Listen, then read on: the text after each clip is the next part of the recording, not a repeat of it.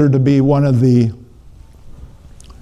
major issues that the body of Christ deals with today, and it's a universal issue, and it's spiritual blindness.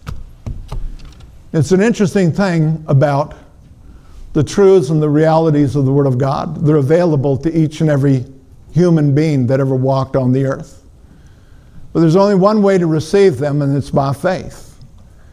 And so spiritual blindness is not seeing what Jesus has truly provided for us.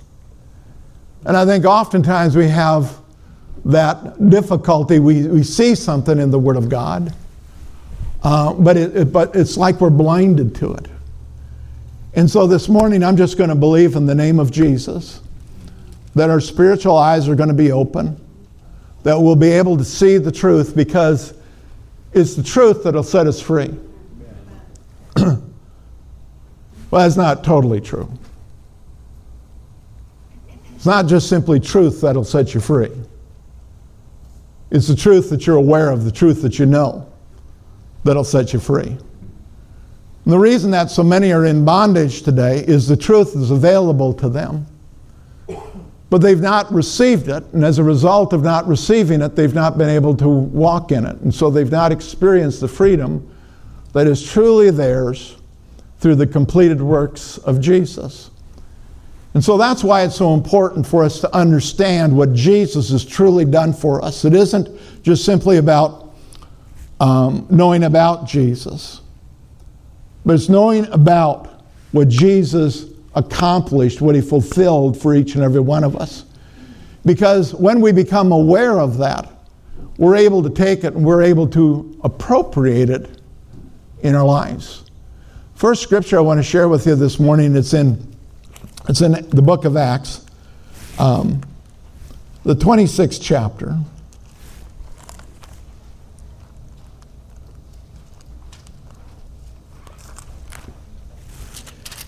And I'm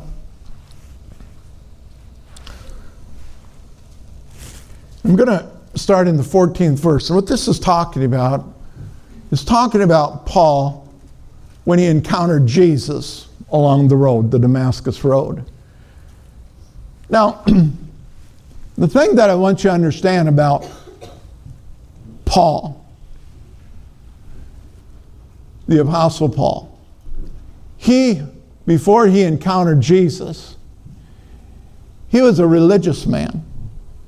He was persecuting Christians because he thought that in doing so, he was pleasing God. And the thing that I want you to understand about Paul was he was not, at this point, he wasn't a rebellious man, because he was serving God, he was serving the king, he was doing what he believed was right. But he was misinformed. He didn't know the truth. He didn't understand the truth, the reality of what Jesus truly accomplished on that cross. And so as a result of that, religiously, he was attempting to do what he believed was right. But in reality, he was attacking what he should have been standing upon, what he was believing in. And so let's look at this. It's in Acts the 26th chapter, and he's sharing the account of it. And it's in the 14th verse where we begin. And it says, "And when we had all fallen to the ground, I heard a voice speaking to me, saying in the Hebrew language, 'Saul, Saul,'" because Paul, before he was saved, was Saul, and afterwards Paul. "Why are you persecuting me? It's hard for you to kick against the goads.' So I said, 'Who are you, Lord?' And he said, 'I am Jesus whom you are persecuting.'" You know, I grew up religious. Went to church practically every Sunday. Went through all the obligations and the requirements of, in our group, being a good Christian. There's only one problem. I hadn't encountered Jesus. Let me tell you something.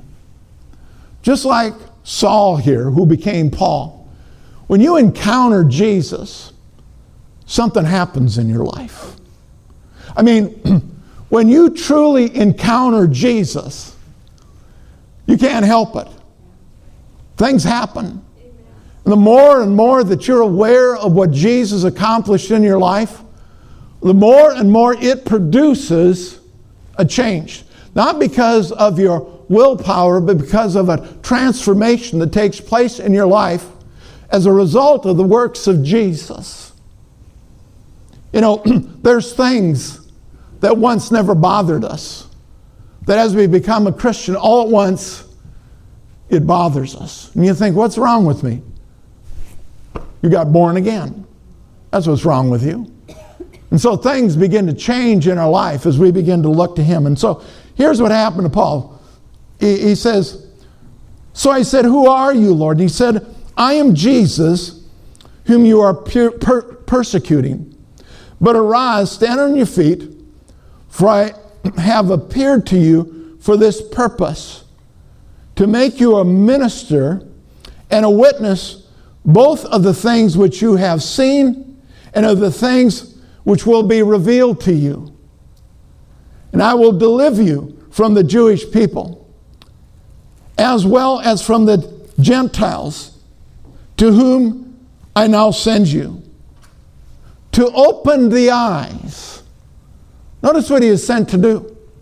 He was sent to open their eyes, in order to turn them from darkness to light, from the power of Satan to God, that they may receive forgiveness of their sins and an inheritance. Did you catch that? Not just simply to forgive you of your sins, but so that you might receive an inheritance. You know, it's an interesting thing about an inheritance. You receive it after an individual dies. Jesus died so that we might receive the inheritance of everything that he purchased, of everything that he accomplished in his earthly walk. He died. He was buried. But he didn't stay there. He was raised from the dead. But you know what? We need to understand something. Jesus was raised from the dead for a purpose, to sit at the right hand of Father God, that he might send the Holy Spirit to you and I, so that he might reveal to us the inheritance that we've received. Jesus is the only man that ever died and raised so that he could fulfill the inheritance in the lives of the people that the inheritance was for. That's what Jesus did for you and I. But what does he say to Paul? He says, I'm going to send you so that their blind eyes will be opened, so that they can see that their sins are forgiven, and that they see what their inheritance is. You know, there's a lot of Christians today that know that their sin's forgiven, but they don't recognize, they don't acknowledge the inheritance that belongs to them through Christ Jesus. And you know what spiritual blindness does? Spiritual blindness blinds us. Ooh, isn't that deep? But it keeps us from seeing what Jesus has truly accomplished for us. You know, I talk about religion, and people say, well, you know, Christianity is one of that. But in the true sense of the word, Christianity is not a religion. Religion is man's attempt to get right with God. Christianity isn't about you. It isn't about me, about us trying to get right with Jesus. Christianity is about our relationship with Jesus. And out of that relationship with Jesus, we come to realize our sins truly are forgiven, all of them. And we come to realize the inheritance that's been made available to us through Christ Jesus, we begin to realize what belongs to us. We begin to realize that truly by the stripes of Jesus we've been healed. We begin to realize that Jesus became poor that we might become rich. That's his desire for us to prosper and be in health, even as our soul prospers in every area of our life. That he's come to set us free from every bondage that would try to hold us in check, that would try to hold us down, that would try to keep us from experiencing the fullness of what God has made available to us. And you see, the blindness of religion is that it gets us so caught up in self that we lose sight of Jesus. Now, don't shout me down just because I'm preaching good. But it's the truth. That's what religion will do. It will blind us to the truth of the gospel of Jesus Christ. The interesting thing about religion, it sounds good. It looks good in the natural. But oftentimes what it does is it hinders us in our approach to God, because it keeps us from seeing what Jesus has truly done for each and every one of us. You see, you shall know the truth, and the truth will set you free. You shall know the truth, and the truth will set you free. Jesus is the truth. And so when we know Jesus, we shall know the truth.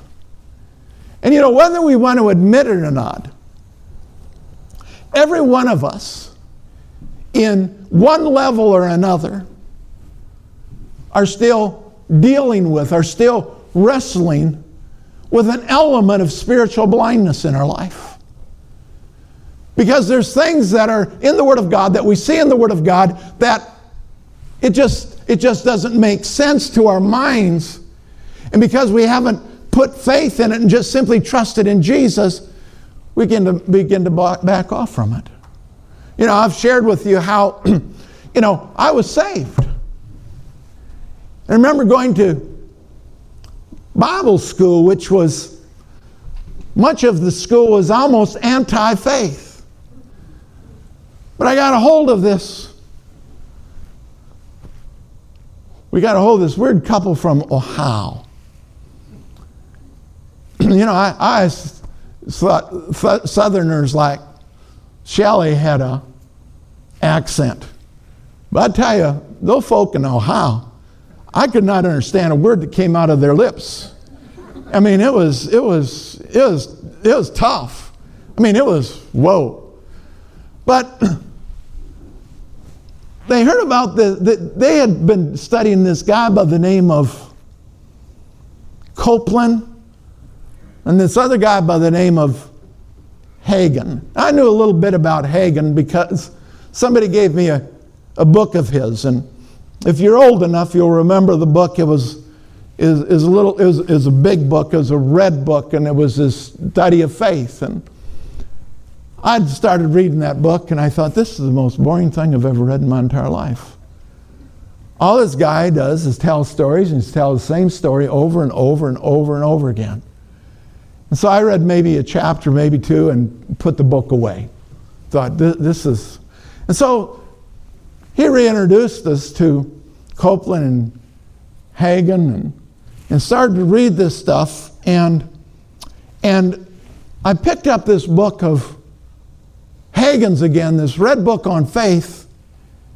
But this time is the most exciting thing that I'd ever read in my life, because my eyes had been open. I was born again, but it's like I was born again. Because my eyes were open and I could see the truth.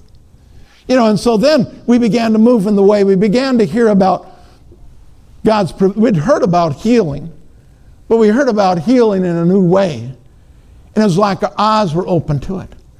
Began to hear about prosperity, and our eyes had been open to it because we were told, you know, you got to be poor and humble. Well, I realize there's a lot of poor people that aren't very humble. So the two aren't necessarily synonymous with one another. But I've met a lot of rich people that aren't humble too. But I've also met some that are. And so it has nothing to do with it. So God wants to provide. It was like my eyes were open. God wants you free. My eyes were open. Then a few years ago, we began to hear this fresh message of grace. And my eyes were open. It was like I was born again. But it's about the truth of God's word. And you say, we're only born again once. Amen. Amen. But you know, we can have our eyes open repeatedly to things and see things that we've never seen before. And there's times I'll approach the Word of God and I'll read something and I'll think, where has that been all my life? Why didn't I ever see that before? And I know that I've seen it before because I read through the Old Testament every year. I read through the New Testament 2.5 times every year. I read the Psalms twice every year. I read the Proverbs every month.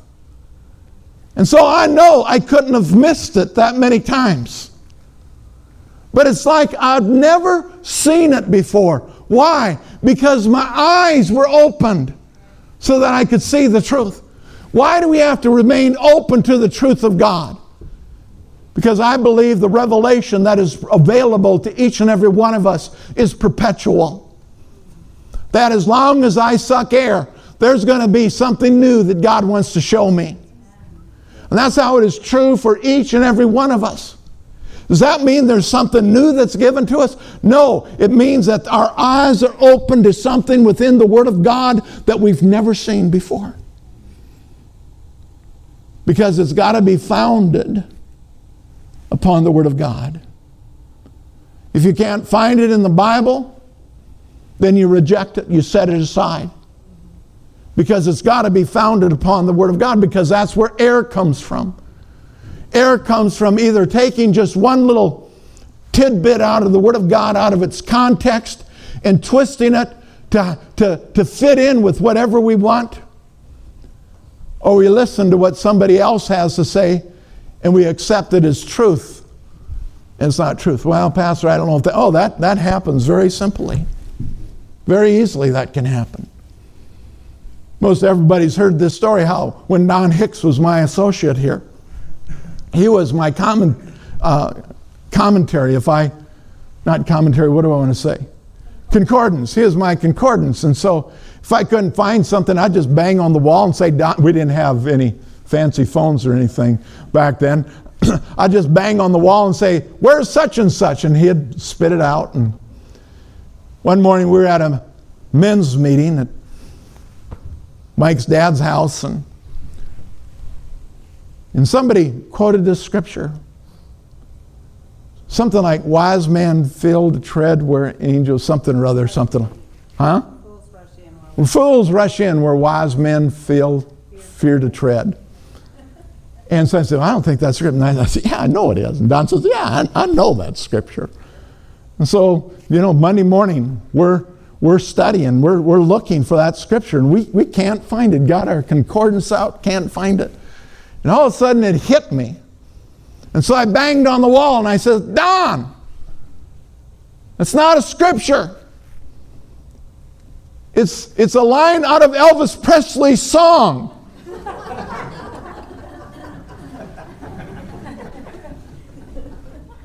Now, I happen to like Elvis Presley, but it ain't scripture.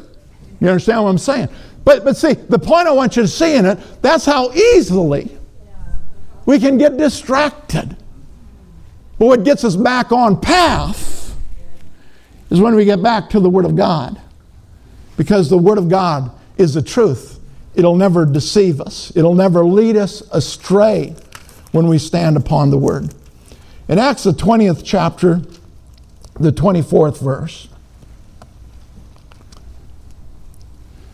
Paul makes this statement. He's talking about, you know, his best... the stuff that's been coming against him. He says, but none of these things move me, nor do I count my life dear to myself, so that I might finish my race with joy and the ministry which I received from the Lord Jesus, to testify to the gospel of the grace of God. Paul says, this is the message that I've been given, to preach the gospel. The gospel is good news. Amen? But how many of you know that in the scriptures, there's some stuff that ain't good news? Well, everybody's afraid to shake their hands. They're just standing there like this because they're thinking, well, you know, I don't want to give myself away. No, there's stuff that isn't good news. You know, there is a way that leads unto life, and there's a way that leads unto death. Well, if you've got life, that's good news. If you don't, that's bad news. And so Paul said he came to preach the gospel, the good news of the grace of Jesus Christ. The gospel is good news. The grace of our Lord Jesus Christ is good news. To know that in spite of all my failings, in spite of all my shortcomings, Jesus gave his life so that I might have life. That's good news. The fact that Jesus took upon himself the stripes that I deserved, that his body was broken so that my body might be whole, that's good news. The fact that Jesus became poor, took poverty, was my substitute, so that I could be rich, so that every one of my needs could be met according to his riches and glory through Christ Jesus, not through my efforts, but by the grace of God. That's good news. It's good news. And so I hope what you're hearing this morning is good news to you. If it isn't good news to you, there is a way. Receive Jesus Christ as your Lord and Savior, and you're entering into the way that leads to life, and leads to life abundantly. In Ephesians, the first chapter, Ephesians, the first chapter, and we're going to begin in the 16th verse.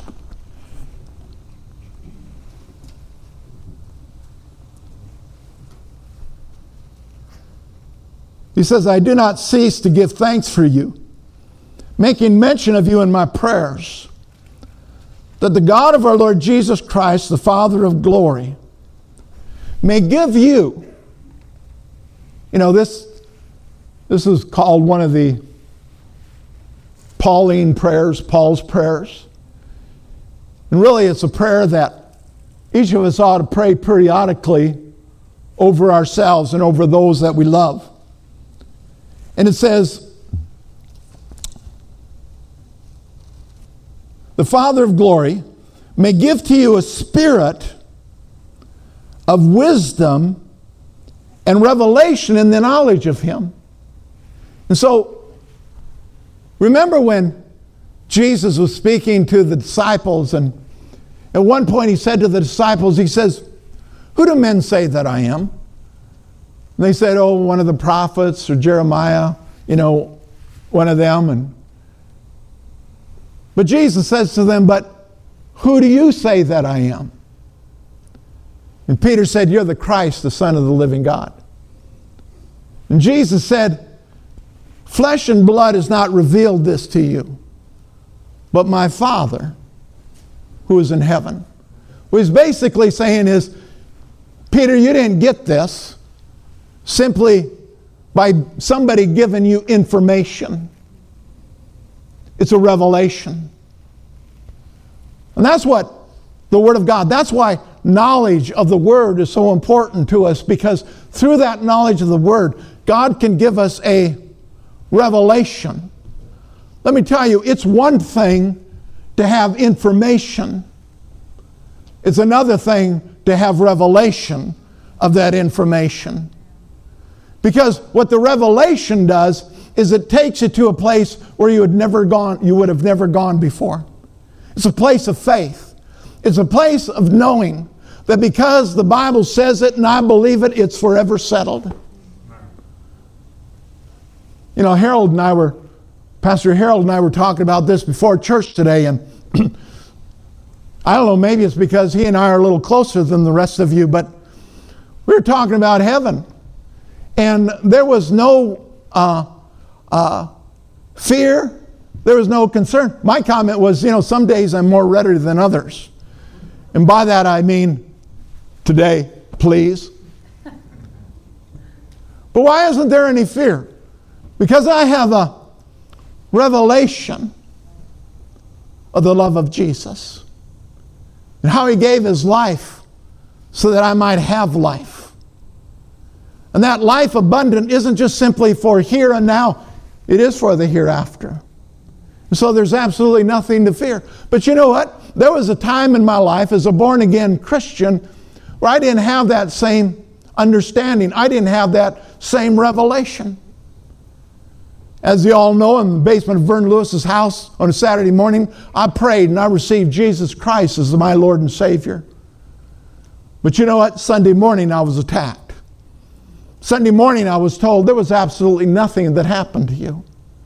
I can remember going places and the fear would try to grip me because, you know, I had a hope of going to heaven, but I didn't have the revelation of what Jesus had truly provided for me.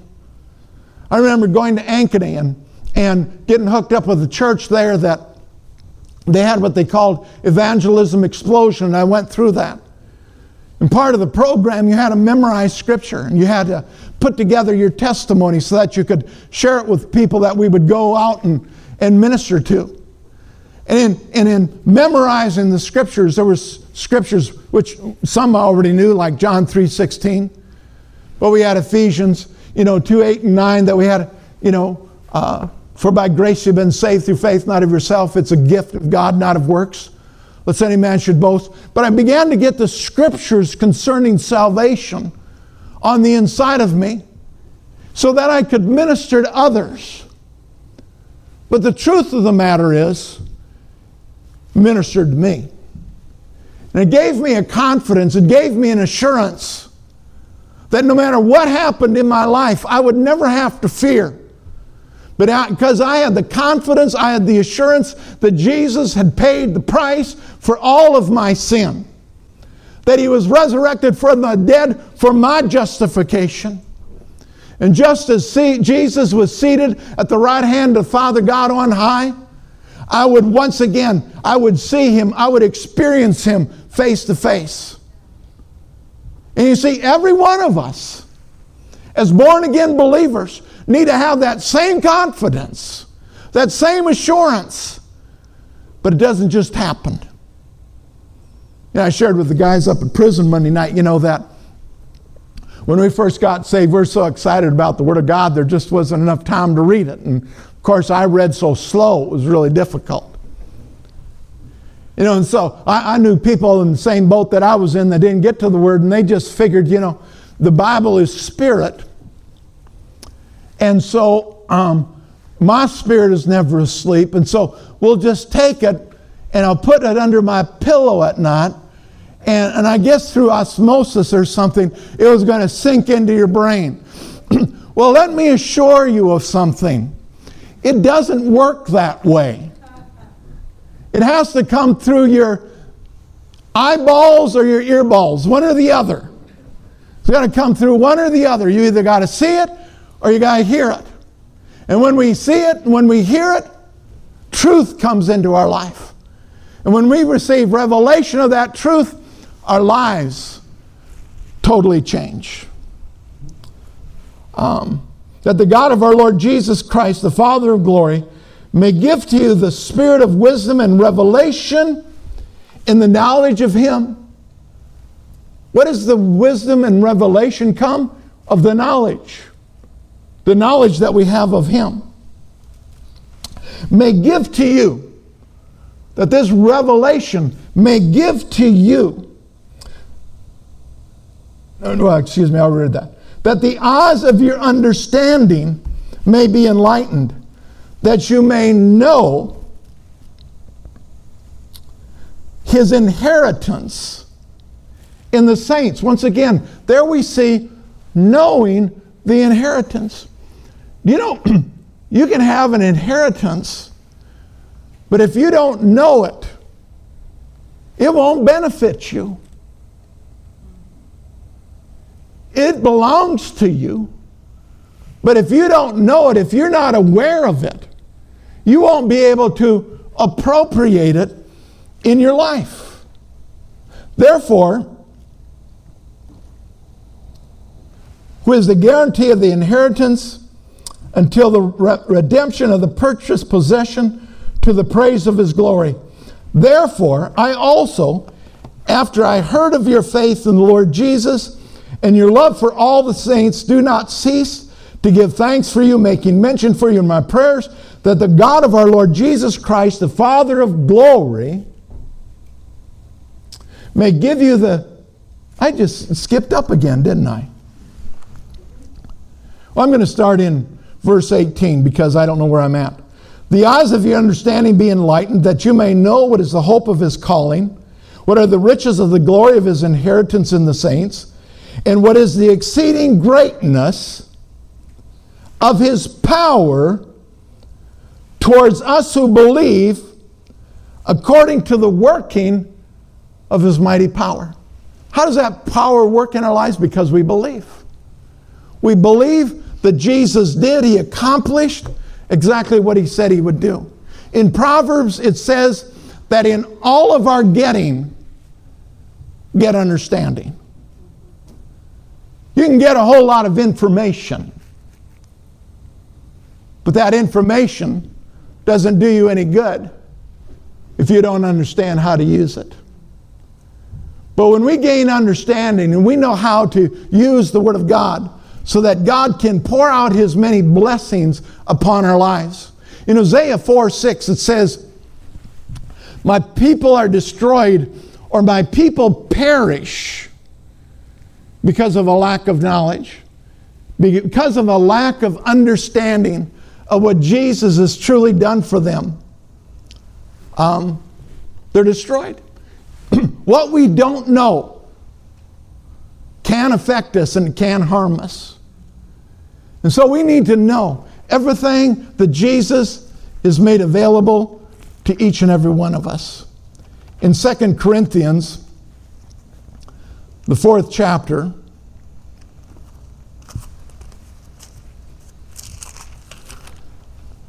and the 3rd verse, it says,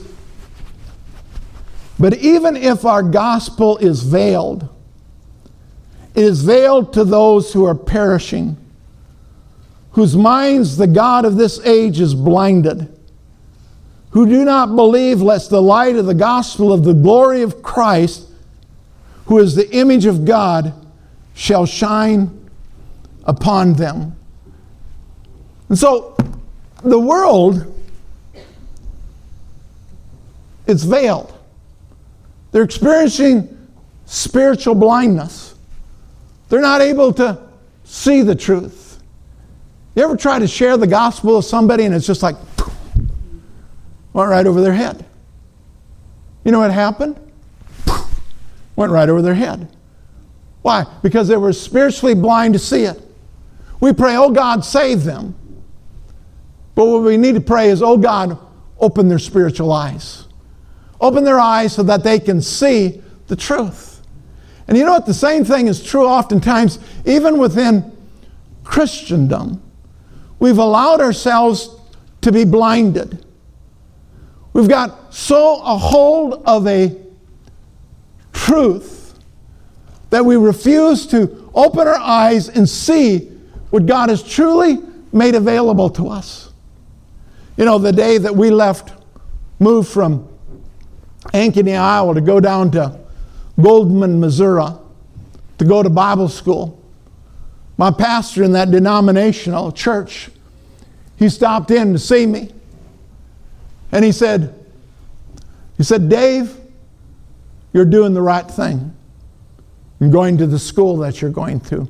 You're doing the right thing, because coming out of our denomination, out of our seminaries, all that I see is a cookie cutter of the past. The same, year after year after year. Let me tell you about our heroes of the faith that we look back to: Wesley, Luther, Knox, all of them, even more recent, Wigglesworth, John G. Lake. None of those individuals, Brother Hagin, none of those individuals wanted us to take the revelation that they got and park there. They wanted us to move on from there. Why? Because there's a world that needs Jesus. And they didn't accomplish it. And if we don't continue in the things of God, we're not going to accomplish it. But you know what? I believe we're a new generation, and I'm part of it. Praise the Lord. Thank you, Jesus. Has nothing to do with age. We're the new generation that are here desiring to usher in the return of Jesus. But if we're going to usher in the return of Jesus, those that need to hear need to hear. And so we need to have a new boldness. We need to have a new confidence. And for that to be, our eyes have to be opened. Our spiritual eyes have to be opened to realize, to see that what this world has to offer us is nothing. But what Jesus has to offer us is so much more. The eyes of their understanding being opened, being enlightened, that they might be able to see the truth. In Romans 6:14 it says, "For sin shall not have dominion over you, for you're not under law, but under grace." You're not to be blinded any longer. Remember when Moses came off the mountain, he glowed. The Bible talks about how Moses would put this covering over him. I mean, the glow scared the people. But he put this veil over him to cover him up. But it wasn't to hide the glow from the people. It was that they wouldn't see that the glow was fading. And every time you'd go into the presence of God once again, there would be the glow. There would be the glory of God. But it says that the veil has been lifted. Why? Because the glory no longer lifts. It tells us when Jesus died on the cross and Jesus cried out and he said, "It is finished." He's saying everything that needed to be done has been done. I've completed the work.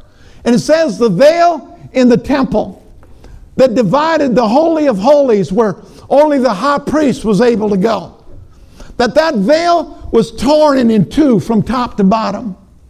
And it wasn't just some little dainty little thing. It was I don't know, I've heard different things. I don't think I'm exaggerating. It was at least a foot thick, something like that. And it was torn in two from top to bottom, acknowledging that it was God that tore that veil in two. What was the purpose of that? That the Spirit of the living God is no longer confined to one little room. He was released so that he could come and live within you and I. We are now the temple of the Holy Spirit. He no longer resides in some structure built by hands. He now lives within each and every one of you. And the exciting thing about that is that the glory never lifts. We oftentimes, the glory, the anointing, we oftentimes don't acknowledge it. We don't recognize it. We become insensitive to it. But it's always there. And so that's why I was going to read out of Hebrews, but we don't have time. Read Hebrews for yourself. It's not that long. But in Hebrews, it talks about how we have a better covenant established upon better promises. Now, I understand something. I'm from Minnesota. And so my education may not be the same as yours, but in Minnesota, When something's better, it's gooder. Yep. Yep. And so we have a better covenant. That means it's gooder than the old covenant. Yep. Amen. Amen. Logic. What we have is better. You understand me? Yeah. What we have is better. And so in Hebrews, it tells us that under the old covenant, they had to approach a priest or somebody in that position to intercede, to stand in the gap, to make the sacrifice for them, to have an audience with God on their behalf. Moses was that. Aaron was that. But under the new covenant, the gooder covenant, we no longer need an in-between. Jesus said that we can approach the Father in His name. That means you and I, individually, we have an audience whenever we want to with Almighty God. That there is no separation between us and God, because there's no need for us to go and make another sacrifice, because the sacrifices that were made under the old covenant, they were insufficient. They weren't good enough. But Jesus was our perfect sacrifice, who paid the price because He was without flaw. He is a perfect sacrifice for your sins and my sins and for the sins of all humanity. I mean, this is boggling. But the price that Jesus paid was sufficient for every man, woman, child that ever lived, that lives, and that will ever live. It was sufficient. It was sufficient to pay the price for your sins and my sins, past, present, future. It's all taken care of through the blood of Jesus. And so we have the victory. Our victory is in Christ Jesus. You know, it tells us in Isaiah 1:19, it says, if you are willing and obedient, you eat the good of the land. They're eating the good of the land. They're receiving the inheritance was dependent upon their actions. Ours is dependent upon Jesus. Because of what Jesus did for you and I, we eat the good of the land.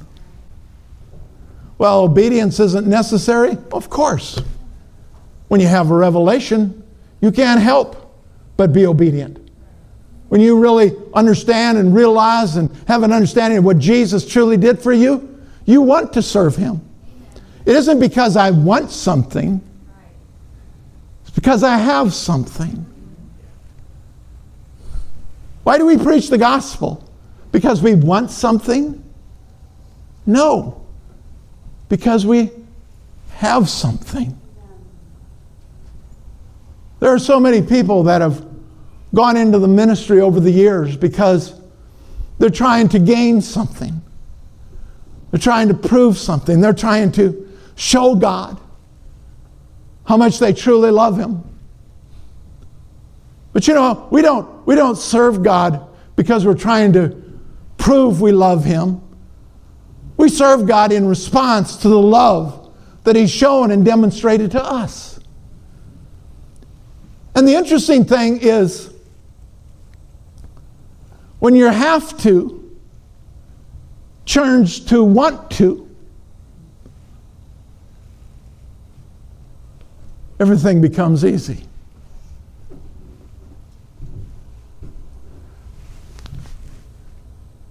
You know, I remember, you know, Pastor Becky and I, our marriage was not in a good place when we got saved.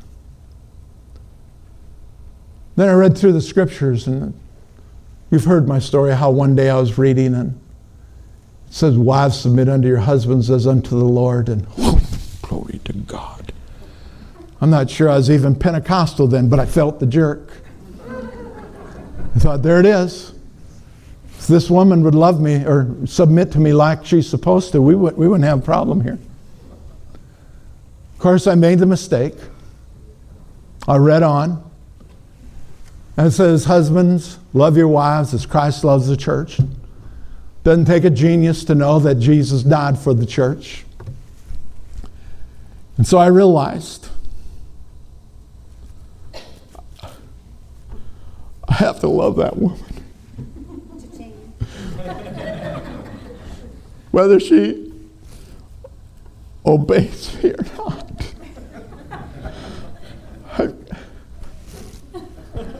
I gotta love her. And I tried. I mean, look at her. Tried and did the best I could. Was not too talented in that area.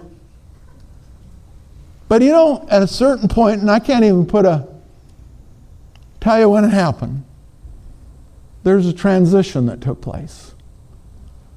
I no longer loved her because I had to.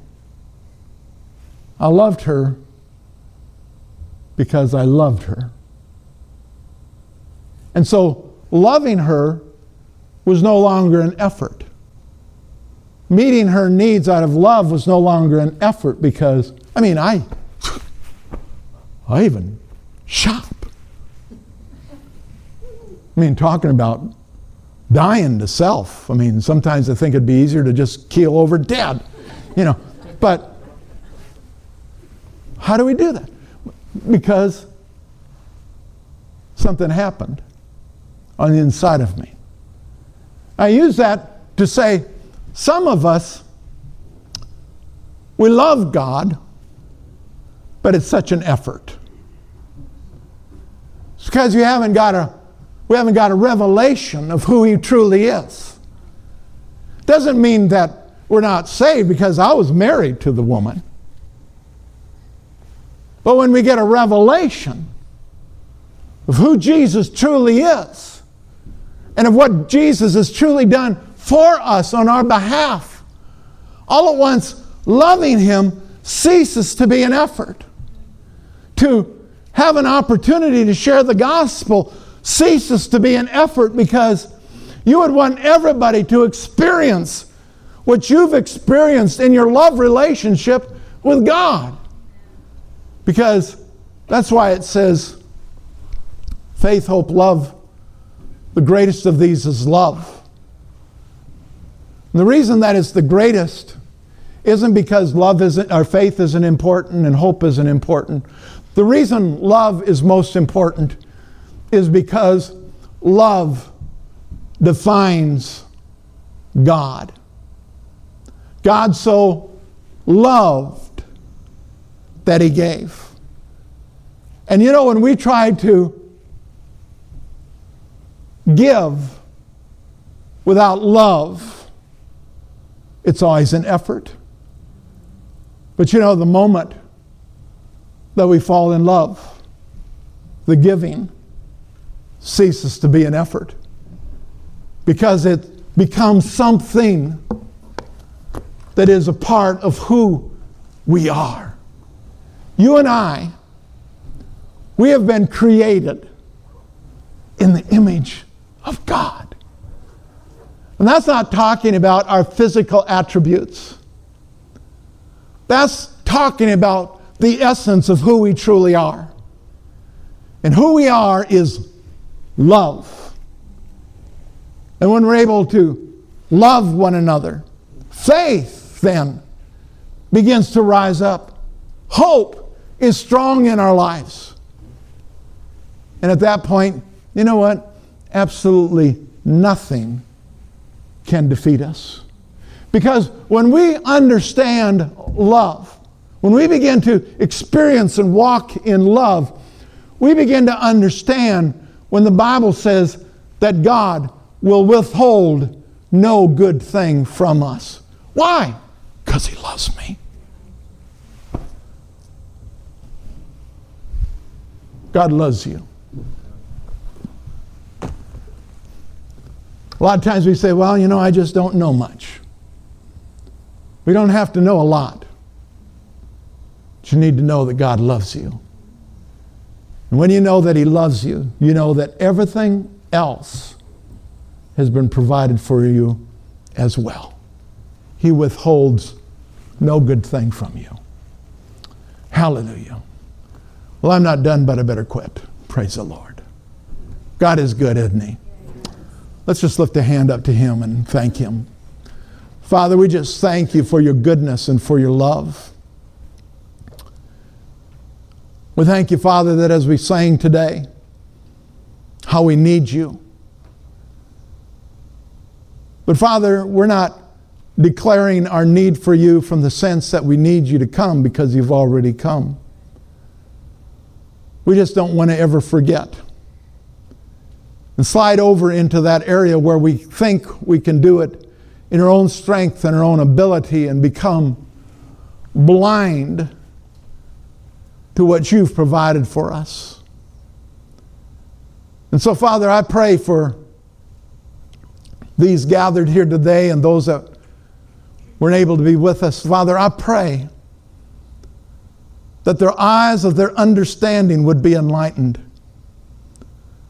that their spiritual eyes would be opened to see the truth, the reality of your word. That, Father, we would not allow religion, the deceitfulness of riches, the desires of other things, man to hinder us, but that our focus would be on you. Father, we want to serve you with a whole heart, with everything within our being. We want to be your vessels. We want to represent you rightly in this world that we live in. So give us the appropriate words to speak. But Father, even more than that, help direct our steps so that we show and demonstrate the real you. Father, we thank you today for your word. We ask it that it might be sealed by your precious Holy Spirit. Father, we pray that we'd not just simply be hearers of the word, but that we'd be doers of it. And Father, you have your way in each of our lives as your will is fulfilled. We give you praise and honor and glory in the precious name of Jesus. Amen. And so as you go in his peace, go in his strength, go in his love, go in the name of the Father, the Son, and the Holy Spirit, in the magnificent name of Jesus. Amen. God bless you. Have a great day.